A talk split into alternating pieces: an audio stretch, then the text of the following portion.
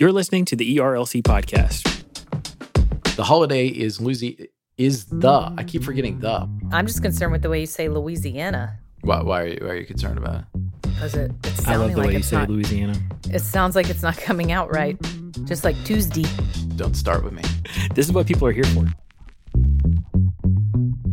As 2020 comes to a close, we're thankful for the role we've been able to play in your lives. We're thankful that we get to assist churches by helping them apply the gospel to moral and ethical questions of the Christian life and by speaking from our churches as a witness to the public square. This podcast is one of the many ways we do this. If you've benefited from the content shared on this podcast, would you please consider making a year end donation? We're supported by the cooperative program of the Southern Baptist Convention, but any individual donations we receive apart from that goes to placing ultrasound machines in pro life pregnancy centers and advocating for religious liberty and human dignity here at home and across the globe. Please consider making a year end donation at erlc.com backslash donate. Hello, and welcome back to this week's episode of the ERLC podcast, where every week we're talking about our work here at the ERLC and focusing on what Christians need to know about the things going on in the world. I'm Josh Wester, and with me on the podcast today, as always, are my co host, Lindsay Nicolet. Lindsay's internet dropped right in this moment where she, this is the one thing that she has to do every week, and she's gone. Hello from the Wi Fi apocalypse happening at my house. My internet is Yeah. just not working today. And y'all are Guys, I wish you making me grumpy as I start this podcast.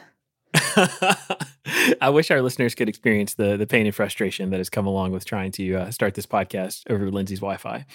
Uh, but also with us is our. Uh, you told me not to call him faithful, but I'm going to call him ever faithful once more. Uh, our ever faithful companion, co-host Brent Leatherwood. Hey, y'all. And Lindsay, I just want to say you should wear your internet meltdown as a badge of honor because that happened recently to both our guest today, David French, and Josh and one of uh, a favorite for Josh and me, Jonah Goldberg. They both recently have had catastrophic failures on their internet. And so like you you're with them. You're in the pantheon of heroes. You're, you're Yeah.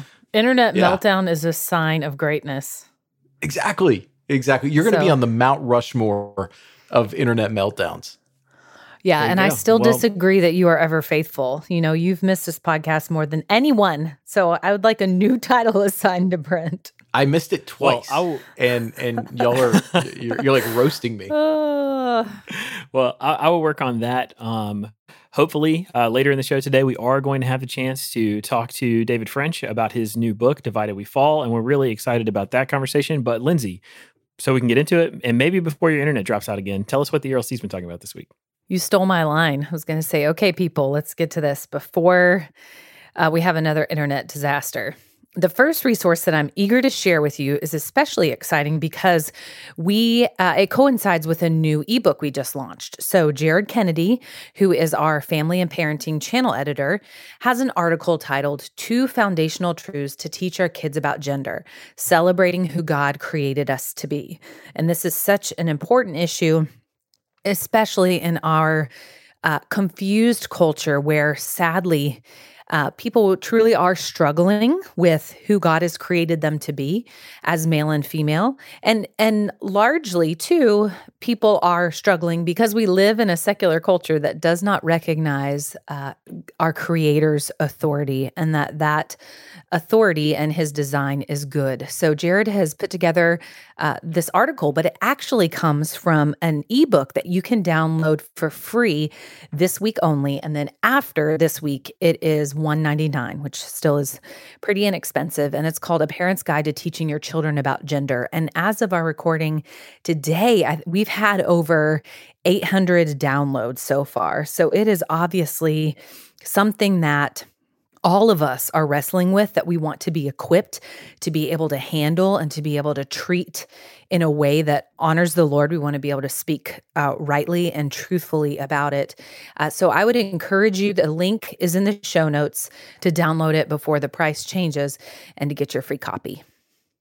Yeah, I don't know how to tell you how pumped I am about this Jared, we talk about him. We've talked about him several times in the podcast. He's incredible, and to know that you know almost a thousand people have downloaded uh, this so far, this is going to be a resource that is going to be extremely helpful for parents trying to navigate tough issues about gender and sexuality with their kids. Yeah, big kudos uh, to to Jason Thacker, you, Lindsay, Marie Delph uh, on our team uh, who have helped steward this much needed uh, piece of of content to you know reality here because parents obviously need. I mean, this thing is this thing is flying off the virtual bookshelf, uh, and so I'm I'm just really thankful, and that means it's timely and needed. And as a parent, I'm looking forward to reading it myself. Yes. And again, I have to give the credit to Jason and Marie. I really didn't have much to do with this. I did skim it, and it is um, a great, helpful, and short resource. So it's very doable, very approachable. So grab your copy today.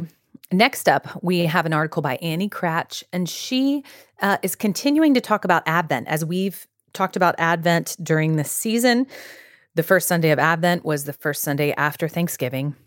And she has an article about three practical Advent practices to meet you in your suffering, simple activities for your family from the unexpected gift. So, Annie talks about how she hadn't uh, realized her need for Advent until her family was thrust into a difficult season where she was dealing with some um, special needs of her child and just realized how important Advent is to lament with hope and to realize and recognize our need for a Savior. And she and her sister also realized that. Uh, sometimes it's difficult to maintain uh, practices if your goals are too lofty. So they put together uh, this resource called Unexpected Gift.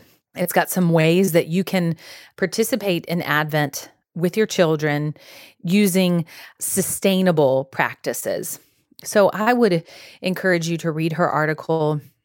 She just gives three practical examples from her own life. She picks very small things to do. Her family tries to slow down they tried to do one day from Unexpected Gift, the resource that her and her sister developed, and they try to shut down early, which are just really practical. All of us could maybe apply that in this season because all of us need to quiet our hearts and recognize that we truly are in need of saving and we truly are called to anticipate the return of our Savior.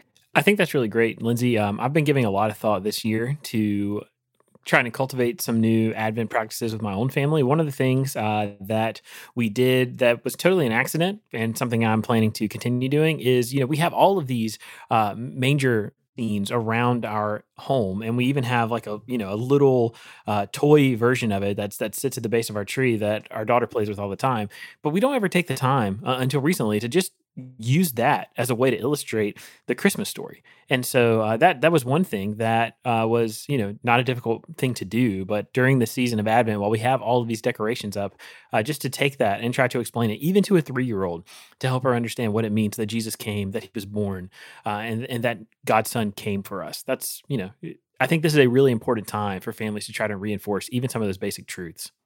And like you said, it's going to change with the age and uh, whatever's happening with your children and your family life.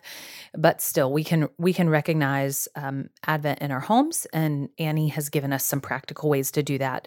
And then finally, we highlighted an article by um, C. Ben Mitchell last week and this is the second part of it which is is important and it's titled what defines personhood the distinct difference of humans and so if you remember last week he educated us about the fact that the question, the main question in the, abortion debate these days is not when does human life begin, but what constitutes personhood.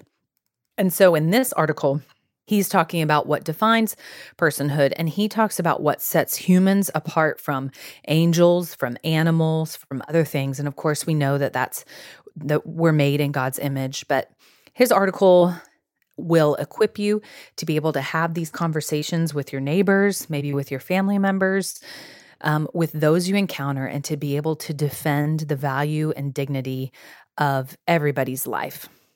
Yeah, this is definitely a series that people uh, really should pay attention to because, again, it's taking you to the center of the controversy surrounding the abortion debates going on in our culture right now. Because we talked about last week how people are no longer disagreeing about whether the life in the womb is a human being, but they're trying to say that it's not yet a person because a person, and they try to attribute uh, or, or, demand that to attain personhood, you have to be able to do certain things. You know, you have to have uh, certain abilities or capabilities. And what Dr. Mitchell is doing in this series is helping you understand what personhood really is, which, according to the Bible, is it's an ontology. It's it's it's what it means to be something, and every member of the human race is created in the image of God, and every member of the human race is is a person because what God creates humanity to be uh, are these embodied creatures, these embodied souls. And so uh, this is a really excellent article. It's one that I would really encourage you to check out because he takes such a difficult or, or potentially complex topic and makes it so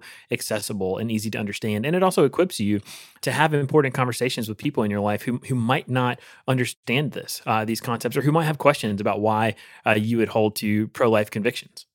Well, and with our articles too, if you scroll down to the bottom after reading through the article, we have other articles there that it will pull up that are related. So that can help you to explore the topic further. So that's just a little trick if you're checking out articles on our site. So, Josh and Brent, that is your look at what's happening on erlc.com. Hey, thanks, Lindsay. That brings us to the culture section for the week. So, Brent, tell us what's going on. All right. Thanks for that, Josh and Lindsay. Okay. I want to start by asking you both a question. Do you know the name Margaret Keenan? Either of you? Got anything? Do you know Margaret Keenan? Now we do. I'm stumped, man. I don't know. There you go. Well, you should, because she's the first person to receive the newly authorized COVID vaccine over in the That's United right. Kingdom. Mm-hmm. I watched the mm-hmm. interview she did. It was awesome. Exactly. And uh, y'all need to remember this because it, it inevitably will be a part of a future Jeopardy showdown. So, uh, the UK started vaccinating its population against COVID 19 this week, becoming the first country to start distributing the Pfizer BioNTech vaccine less than a week after its approval. It is being given to elder care home workers and people over the age of 81st, according to the outlet MIT Technology Review. And so she is, for clarification, we should point out, because this is a, a helpful thing for folks to know, she is the first individual to receive it outside of a clinical trial. And that's just a good reminder that, in fact, thousands upon thousands of people have been given uh, these vaccines that are in these clinical trials to talk about their quality and safety and assure all that for those of us in the general public uh, who will soon have access to these vaccines. And apparently today is question day because I'm following up my first question with a second one. Josh, Lindsay, do you know who William Shakespeare is? Oh, Bill. Mm-hmm. Yeah, wasn't he number Lindsay. two? Yeah, exactly. William Shakespeare was number two. No, not not the poet. Uh, so the BBC writes this uh, because this is just you know rife with puns left and right. If you're William Shakespeare getting a vaccine in 2020, uh, so not the writer, poet, and playwright, but his 81 year old namesake. This Mr. Shakespeare was the second person to be given a jab, and guess what? He also comes from Warwickshire. Much ado about nothing? It doesn't matter. All's well that ends well. Is this a needle which I see before me? The present day Shakespeare could have asked, but his reaction was a little bit less, well, dramatic. He said he was pleased to be given the shot uh, by the staff at the University Hospital in Coventry and that they had been wonderful. So if Miss Keenan was patient 1A, was Mr. Shakespeare patient to be or not to be. Okay, I didn't make that up. That was from the BBC, but it's just too good not to read here for our audience. I feel I just like wanted to thank you for were... leaning all, leaning all the way into that. yes, and this is right up your alley, and I feel like you were ghost writing for them, Brent. Uh, exactly. Well, thank you for recognizing my my literary talents there, Lindsay. I really appreciate that. Um, well, also, do I they just say, call? Do they call shots jabs? Is that like a British like yes, neologism Is or something? Like yeah, isn't that, isn't that just a wonderful little? I I love our our ancestors across the pond for all the the little witty things that they've kept over there in the English no language. kidding. I will say this as my own kind of personal gloss on this. Hopefully, when America uh, begins vaccinating, we will have two courageous individuals like Mrs. Keenan and Mr. Shakespeare as the first up to receive it because America needs good stories like this uh, to talk about. And it's important uh, because, as has been the case over the last several weeks, COVID is raging around the country. The Midwest and Great Plains regions, parts of which have already struggled with overwhelmed hospitals, continue to lead the U.S. with the densest concentration of coronavirus cases, according to Axios. Uh, with winter approaching and widespread vaccination still several months away, the virus is spreading with dangerous ease. In looking at the numbers over the past week, Indiana, Rhode Island, South Dakota, and Utah racked up an average of at least 100 new cases per day for every 100,000 residents. So we are certainly uh, not in a good place and very much in need of uh, widespread vaccinations coming. On Tuesday, the US had more people pass away from COVID in one day than the total who were killed on September 11th. And that was followed up on Wednesday with over 3,000 deaths occurring in one day. Those are certainly grim milestones that none of us wanted to see.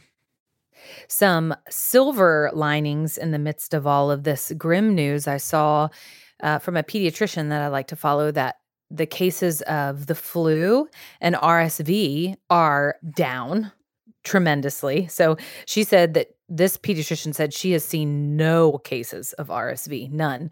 So that's a that is some good news in the midst of all the bad news with all the social distancing and and mask wearing. Um, thankfully, people haven't had to suffer from those other illnesses. That's certainly a good point, Lindsay. And obviously, if we can cut down on those other issues, uh, maybe that will be a bit of a silver lining in this moment.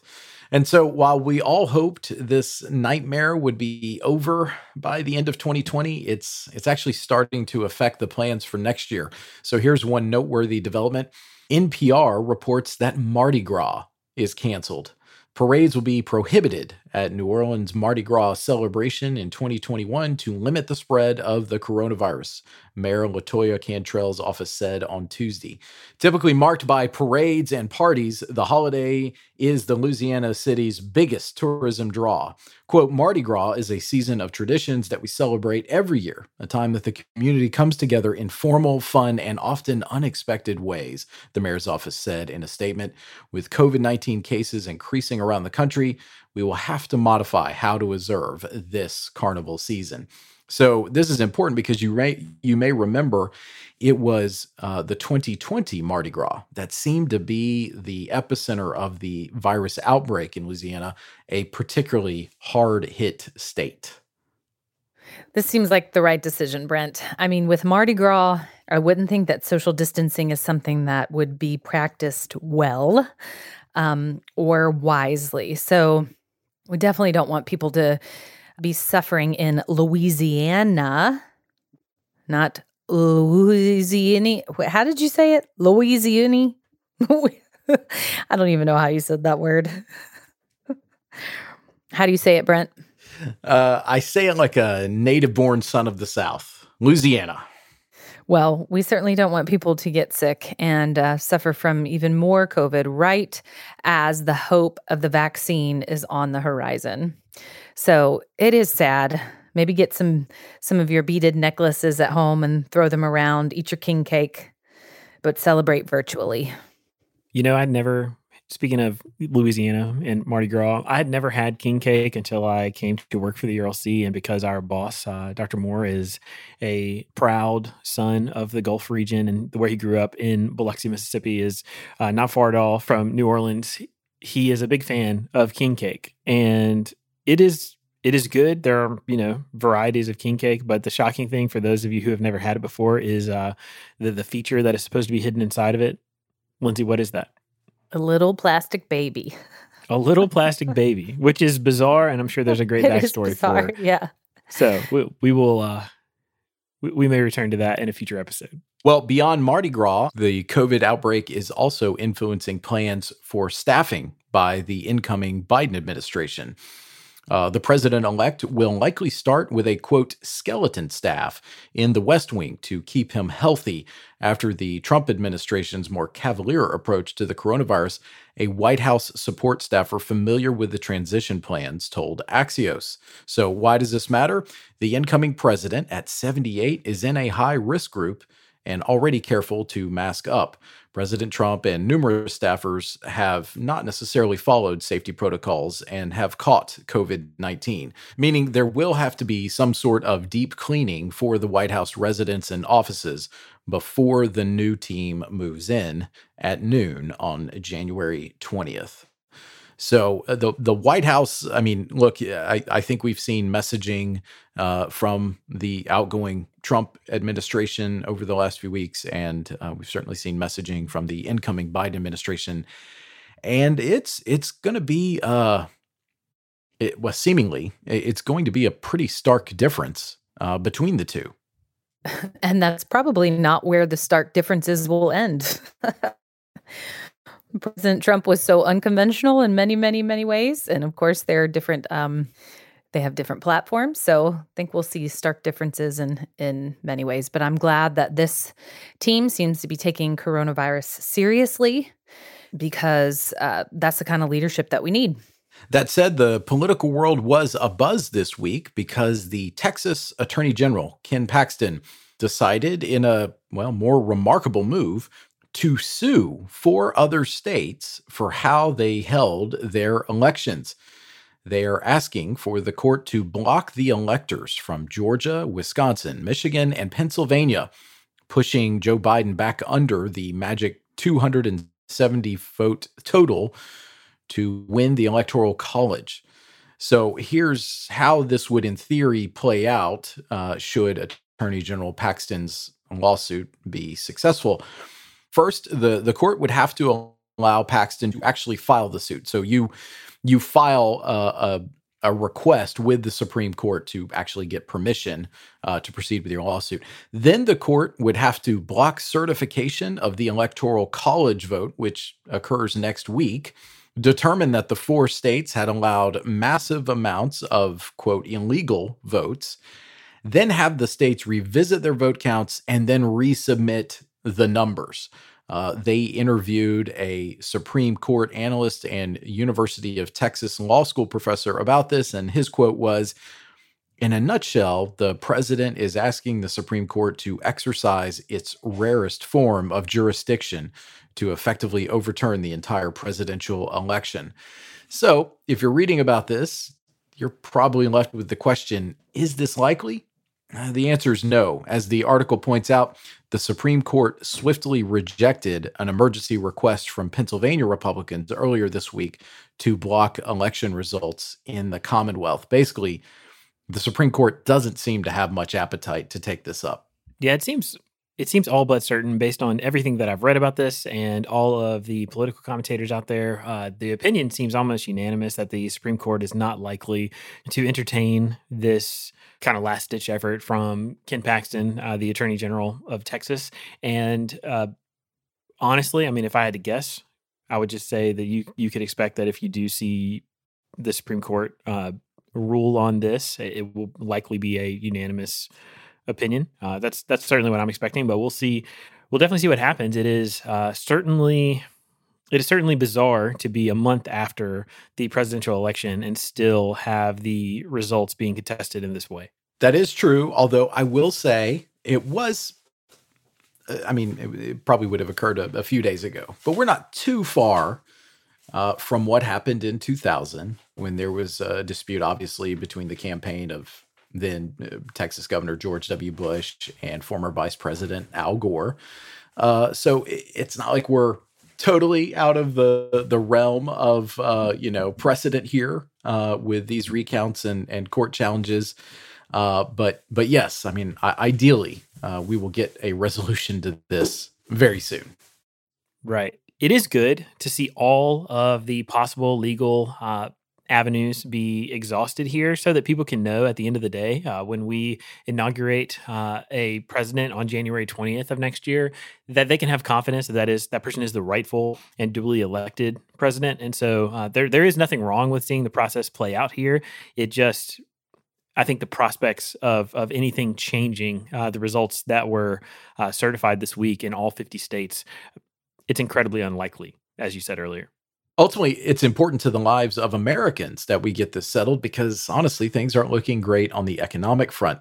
The Associated Press reported this week that the number of people applying for unemployment aid jumped last week to 850,000 individuals, the most since September, which is evidence that companies are cutting more jobs as new virus cases spiral higher. The Labor Department said Thursday that the number of applications increased from 716,000 the previous week. Before the coronavirus paralyzed the economy in March, weekless, weekly jobless claims typically numbered only about 225,000. So, uh, as as this virus uh, just continues to uh, rage in the country, this economic upheaval that we're seeing uh, continues to affect so many lives and and ultimately that's the key right? Uh, we got to get this virus under control so that our economy can continue uh, to once again flourish.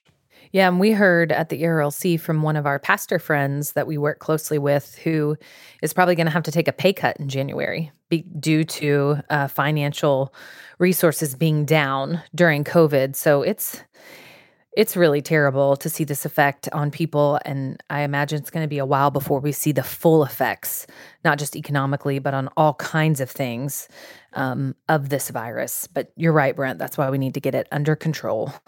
And, I, you know, we probably just need to say a word here uh, how thankful we are for the generosity of Southern Baptists who have continued in their faithful and sacrificial giving to the church, um, the cooperative program is still doing incredibly well in in the face of this pandemic and and so uh, a hear us uh, as as representatives of one of the entities of the SBC how thankful we are to our listeners uh, who give to the cooperative program and that's a that's a helpful segue into my next note from Baptist Life. So uh, we're in Lottie Moon season for many of our cooperating churches, and uh, for folks who may not know, uh, the Lottie Moon Christmas offering. That is the annual uh, initiative that uh, our sister entity, the International Mission Board, has each year uh, that helps to fund missions all across the globe. And so this was a great note this week from the uh, biblical recorder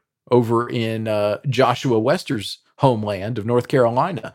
The International Mission Board missionaries and staff pledged over $800,000 to the Lottie Moon Christmas offering through an internal campaign that began September 23rd and ended on November 30th.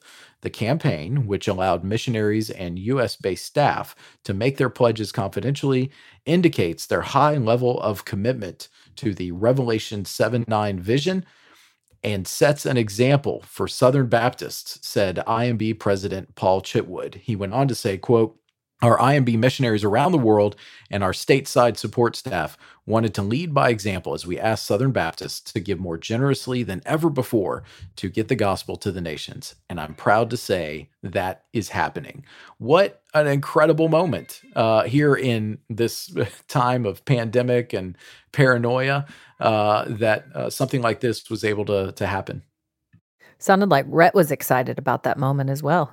Yeah. But not only is Rhett excited about that, but I want to just, you know, echo that and join in his enthusiasm because look, this is a really, really cool thing to see. The fact that IMB missionaries serving around the world and their support staff here in the States, they they sacrificed, came together to pledge eight hundred thousand dollars, which just shows you that they are committed uh, to the mission of God. They are committed to the very thing that they are doing right now in the world. And the fact that they would reinvest this money, uh, because if you know anything about missionaries, missionaries don't make a lot of money. This is not some glamorous lifestyle these people are living across the world. For them to sacrifice and give generously to this cause is so inspiring as a Southern Baptist to to dig deep, even in the midst of this time of, of economic hardship, to try to ensure that the gospel continues to go to the ends of the earth. And so I, I am really, really proud of Dr. Chitwood's leadership here. Really grateful for our missionaries across the world who really are heroes and just asking God that that we would uh, even through this Lottie Moon Christmas offering be able to send more missionaries to more places in need. Well, it's just a reminder, as we've talked about before, that um, perhaps it's in the darkness in the dark times when the light of God's glory shines the brightest and we have the eyes to see it. So uh, he is not stopped and his work is not stopped by a pandemic. And he comes alongside his people and displays his heart for the nations in the midst of suffering. And um, a verse that I was thinking about recently was, you know, a light has shined in the darkness and the darkness has not overcome it. And this is just a picture of that, that the gospel, because of our God, will move forward and we can be confident in that and somehow rest in that in the midst of hardship. All right. So the Toronto Star reports this week from the world of astronomy. Uh, it's a cosmic coincidence said to have not been seen since medieval times. On December 21st, which is also the date of the winter solstice, the gas giants Jupiter and Saturn will appear to align in the night sky, occurring as a single ultra bright light in a rare event known as the Christmas star. This, of course, depends on a forecast of clear skies. It's known as a great conjunction, and while it technically occurs every 19 and a half years, scientists say the last time the two planets were this close to each other would have been in 1623. And I, I actually noticed this the other night. I didn't know that this was going to happen, but uh, Anna Lee and Presley Grace, if y'all remember from an earlier episode, we were out uh, early one morning looking at some uh, like a meteor shower, and we noticed uh, the night before that you could see Jupiter and Saturn together, and I didn't realize they were they were getting close like this, and um, it's going to occur right around Christmas. How do y'all feel about that? I feel like that's a that's a nice little merry note. Tis the season, Lindsay. So we'll be able to see that with our just our own eye, not a telescope. Yes, you you can see the two planets at night, but if you have uh, just a basic telescope, they're even saying that you can likely see the moons of Jupiter, which is crazy to me. That is wild. This episode of the ERLC podcast was sponsored by the Good Book Company, publisher of Searching for Christmas by J.D. Greear. Meet the awesome God at the heart of the familiar Christmas story this book is perfect for giving to unbelieving friends and family this Christmas. Find out more at thegoodbook.com. So now we're about to talk to our friend David French. Uh, David is an attorney. He is a political commentator. He is an author and a senior editor at the new uh, outfit, The Dispatch, which has been going for around a year now. We're excited to talk to David today about his new book, which is called Divided We Fall. Uh, that, that kind of surveys the American landscape. And he, he has some really interesting uh, ideas in this book that I think are really important. And so we're looking forward to this conversation today. Well, David, thanks so much for joining us today on the podcast. We're really excited to talk to you. As we're getting started, would you just tell our listeners a little bit about yourself? And while you're at it, would you tell us one thing that God is teaching you in this season of your life? Yeah. So uh, currently, I mean, professionally, I'm a, a, senior editor at the Dispatch, which is a new conservative media uh, startup. Uh, I'm a columnist for Time Magazine. Most recently, I was a, um, a, senior writer for National Review. And before that, I was a lawyer. I was a constitutional litigator for Alliance Defending Freedom, uh, among others. I'm also a veteran, um, served in Operation Iraqi Freedom during the surge in Iraq.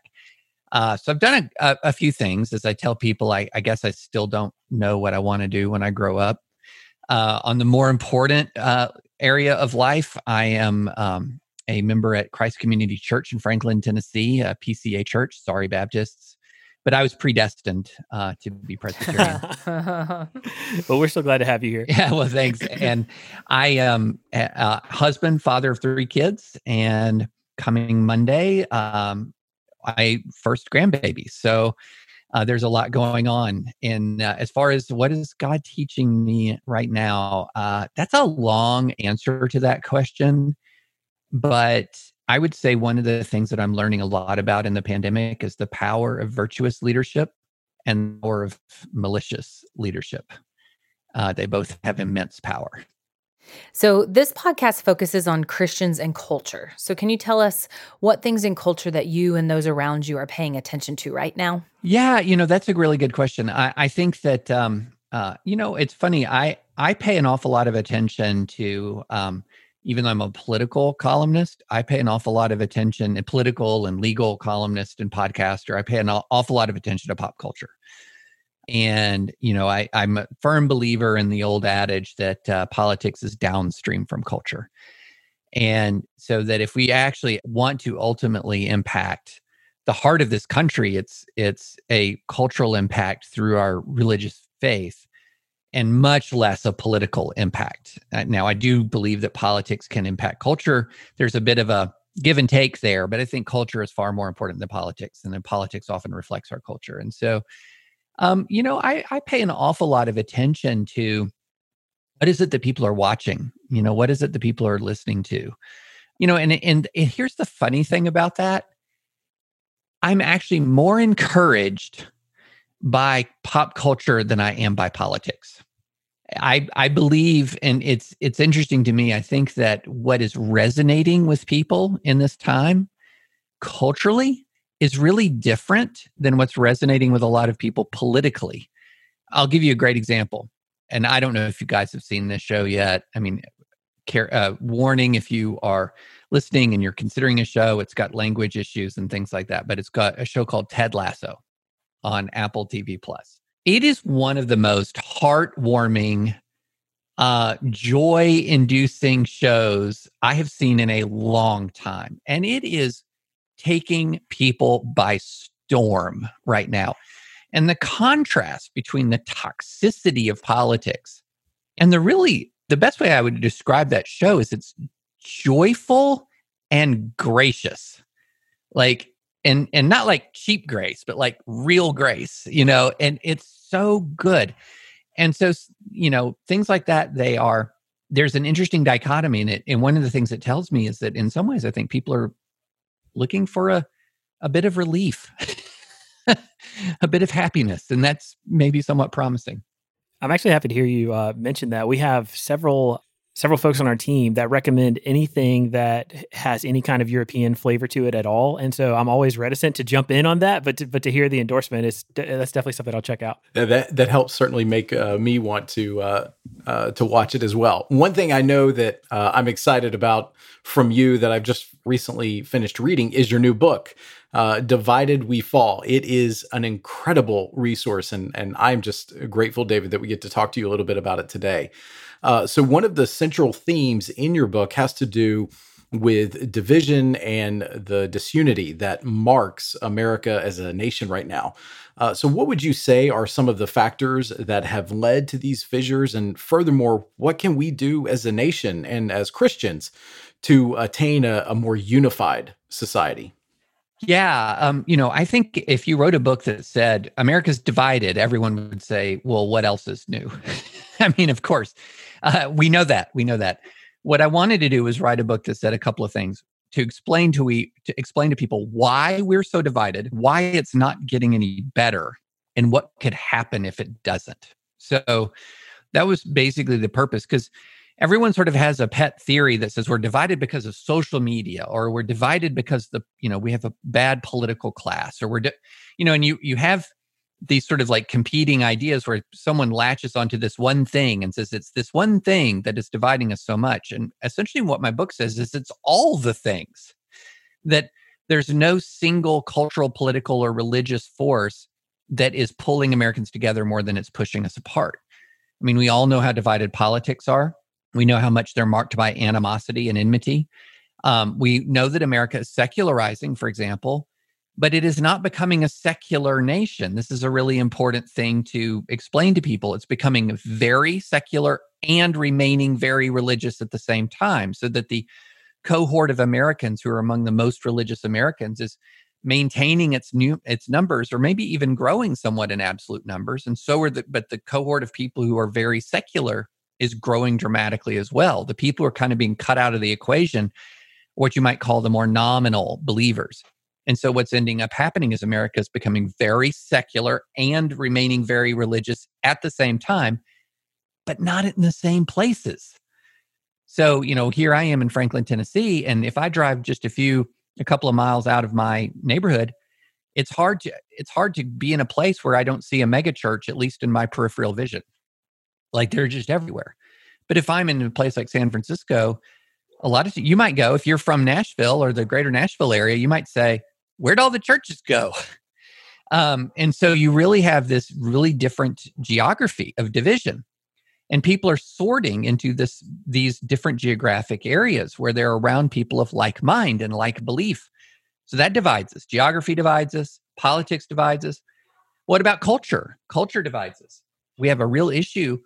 Um, we talked just now about like Ted Lasso. Well, I wonder how many people have seen Ted Lasso compared to like who saw you know, a big show on NBC 30 years ago on a Thursday night.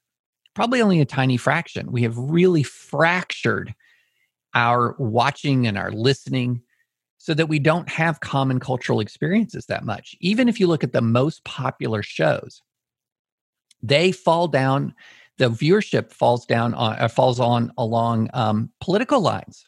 So take the most popular show on premium cable for years and years and years, Game of Thrones if you look at the viewership map for Game of Thrones, it's the Hillary voting map from 2016 or the uh, Biden voting map from 2020.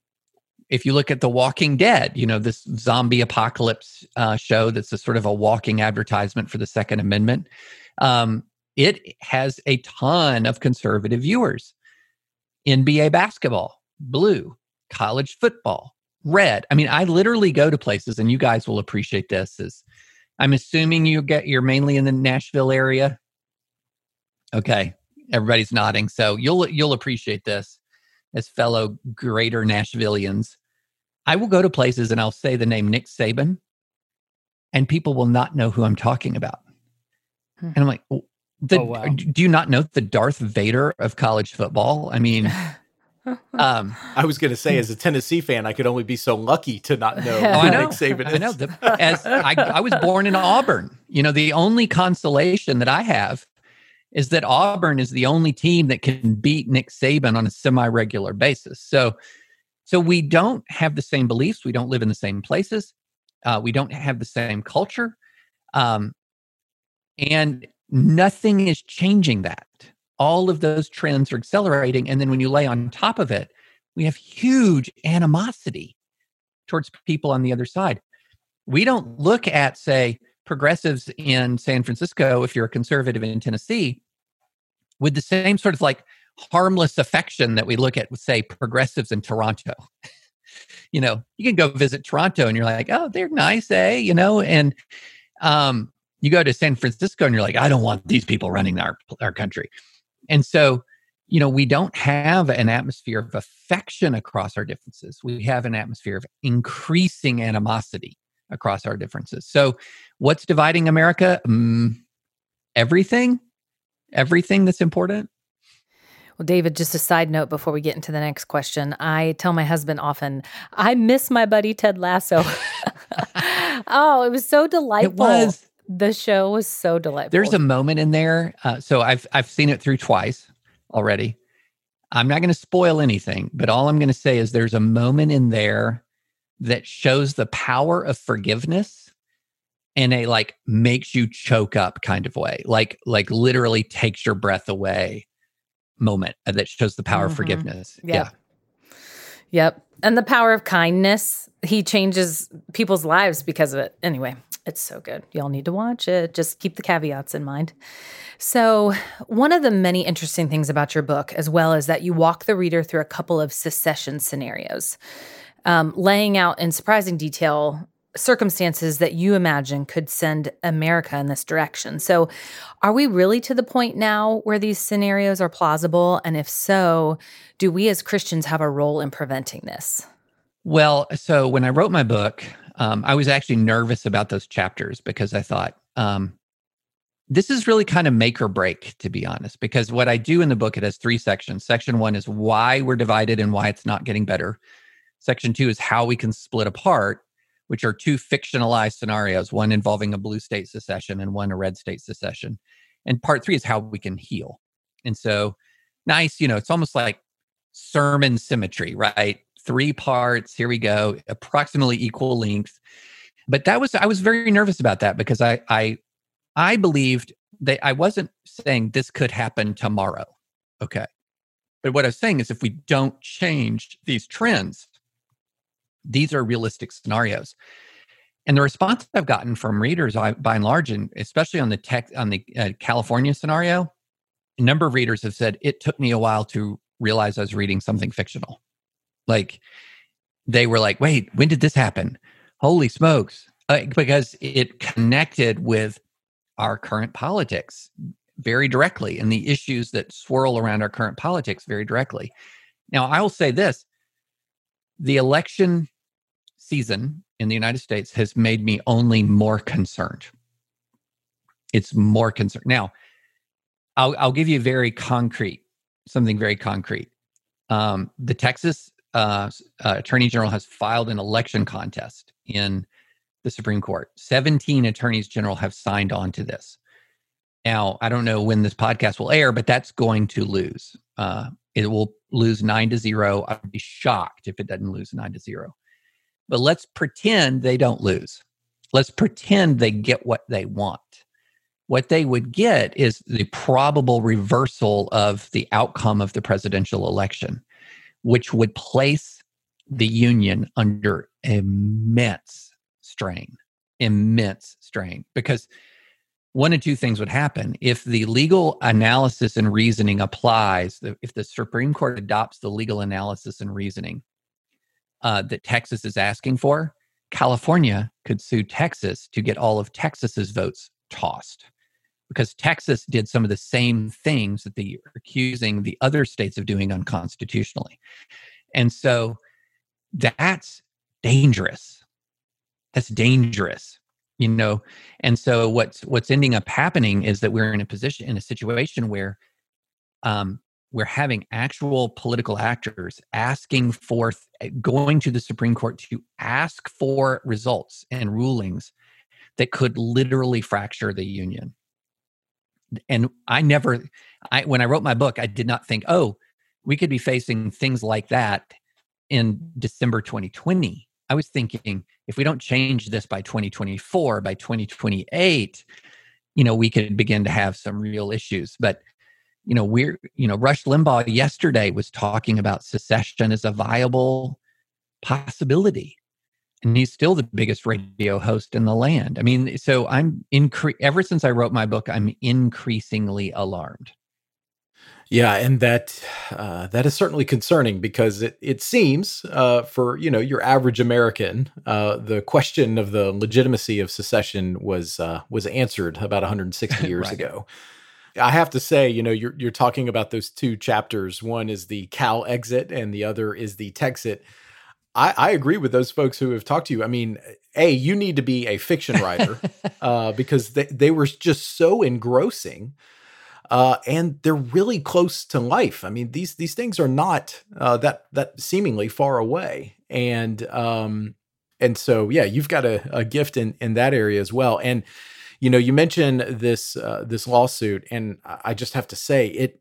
When the news cycle gets just that captivating, I mean, it just seems like every time you open up uh, whatever your favorite social media app is, uh, there's some sort of new, humongous, unprecedented breaking news, and folks can just get engrossed in that and and kind of find their identity in it. And that that kind of leads to our our last question here. So most Christians, uh, we recognize that the world of politics is important and it's an area where we are called to be engaged. Uh, but I think it also is a place, a person's political affiliation or the partisanship uh, that they want to engage in. If we're not careful, it can become the definitive marker of an individual's identity, a phenomenon that you talk about in chapter seven of your book.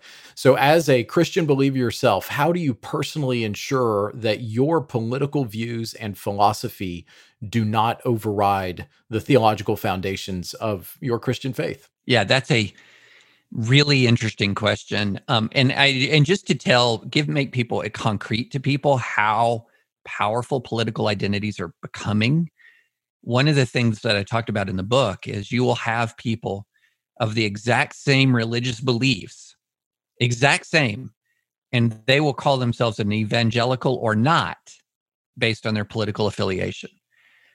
You will have people of the exact same ethnicity, and they will call themselves Hispanic or not based on their political affiliation.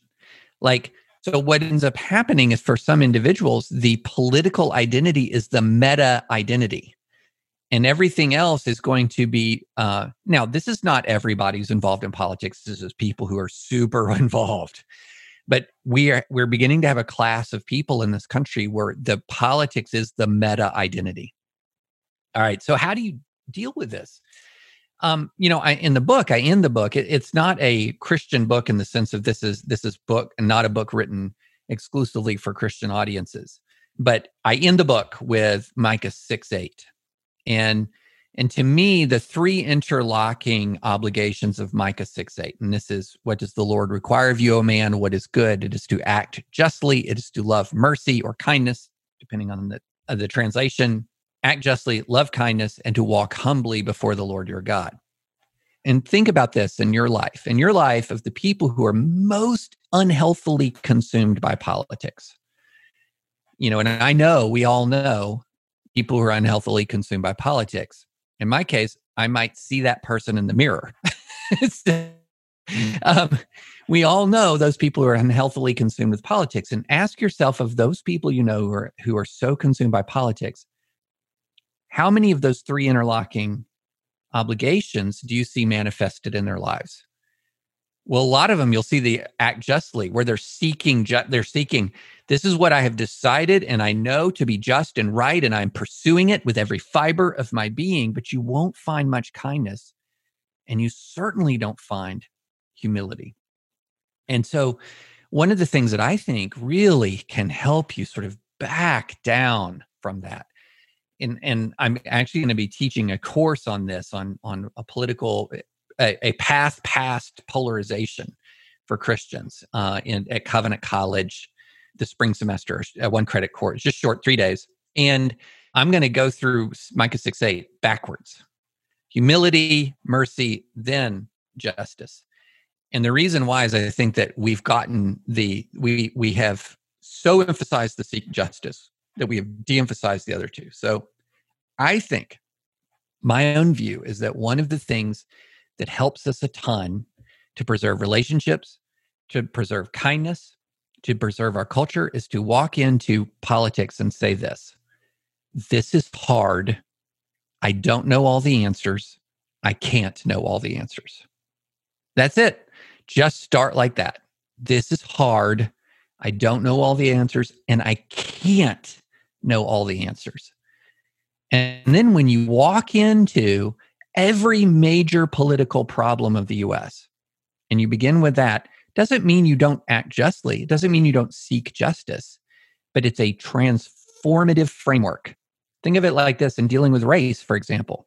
We had 345 years from slavery to Jim Crow of legally enforced racial discrimination defended by violence that impacted every aspect of American society for Black Americans.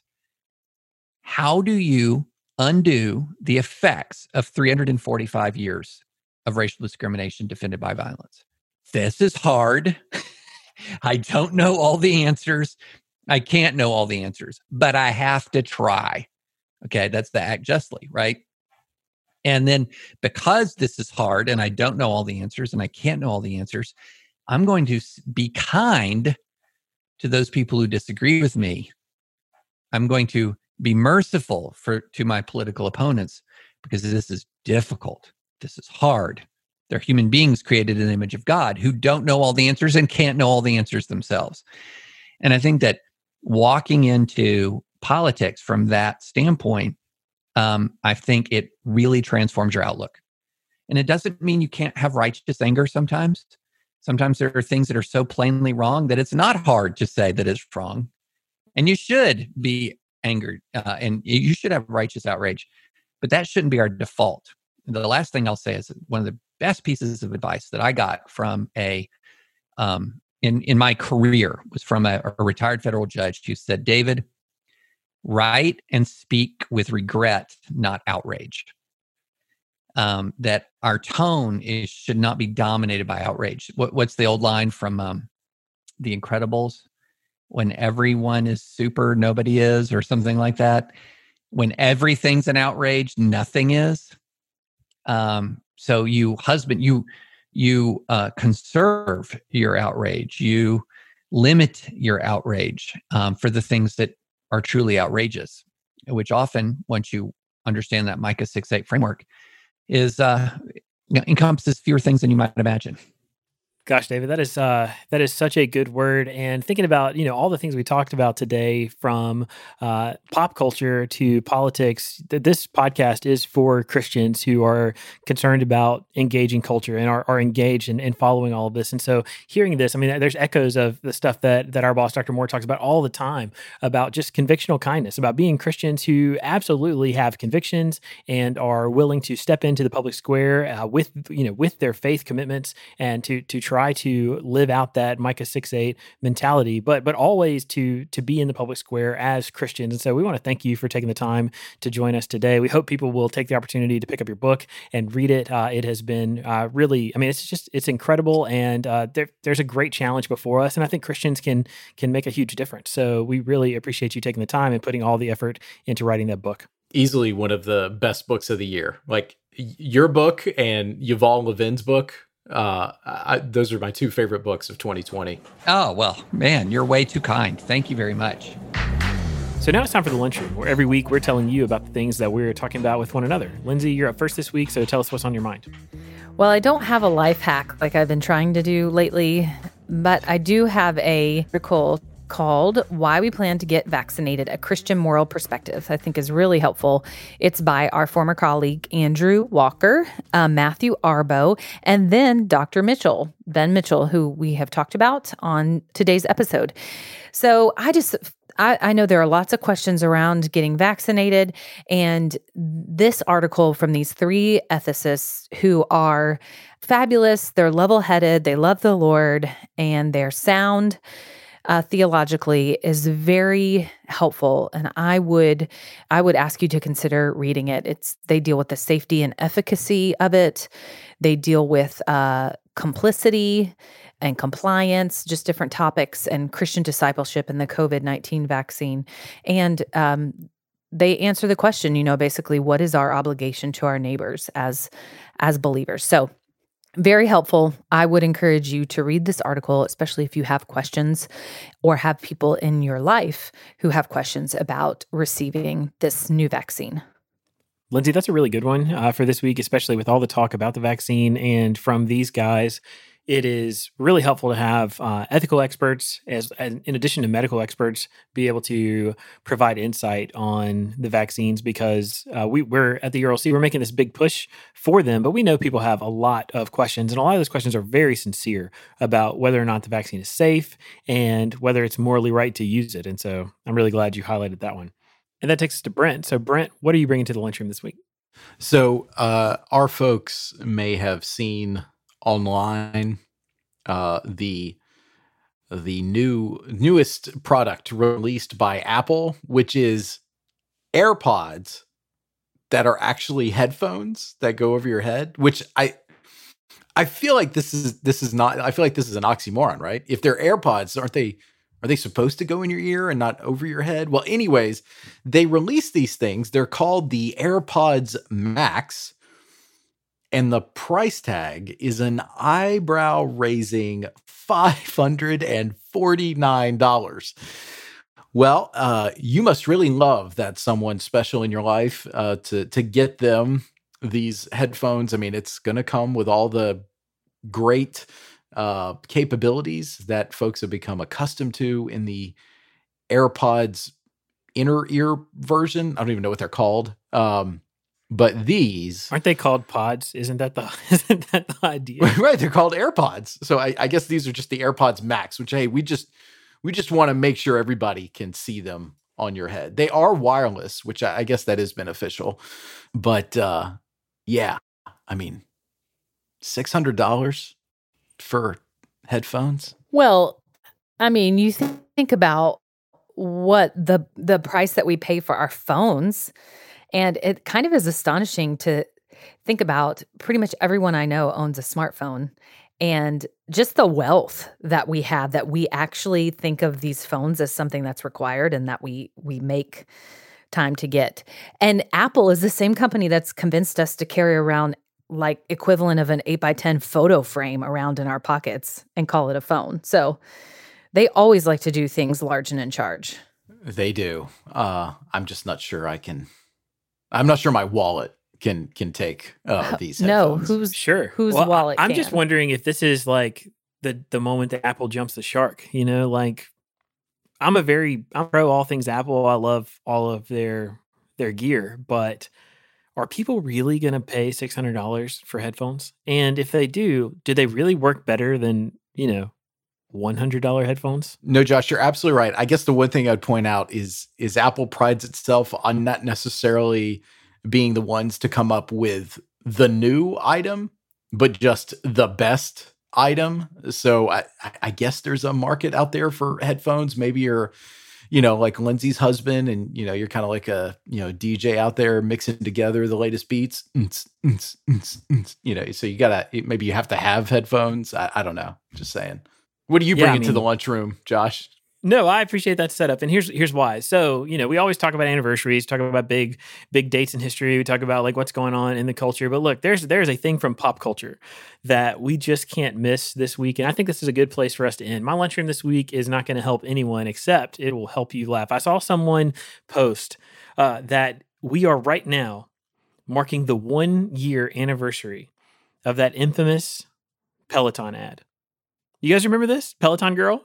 Like, and it, it was a huge thing that became like this uh, cultural flashpoint where there were all kinds of conversations from everything from like, would would you use this machine, which seems pretty practical, to like, is this some kind of structural or systemic like you know bias or racism or sexism or a million other things. It was just you know a totally I just remember asking.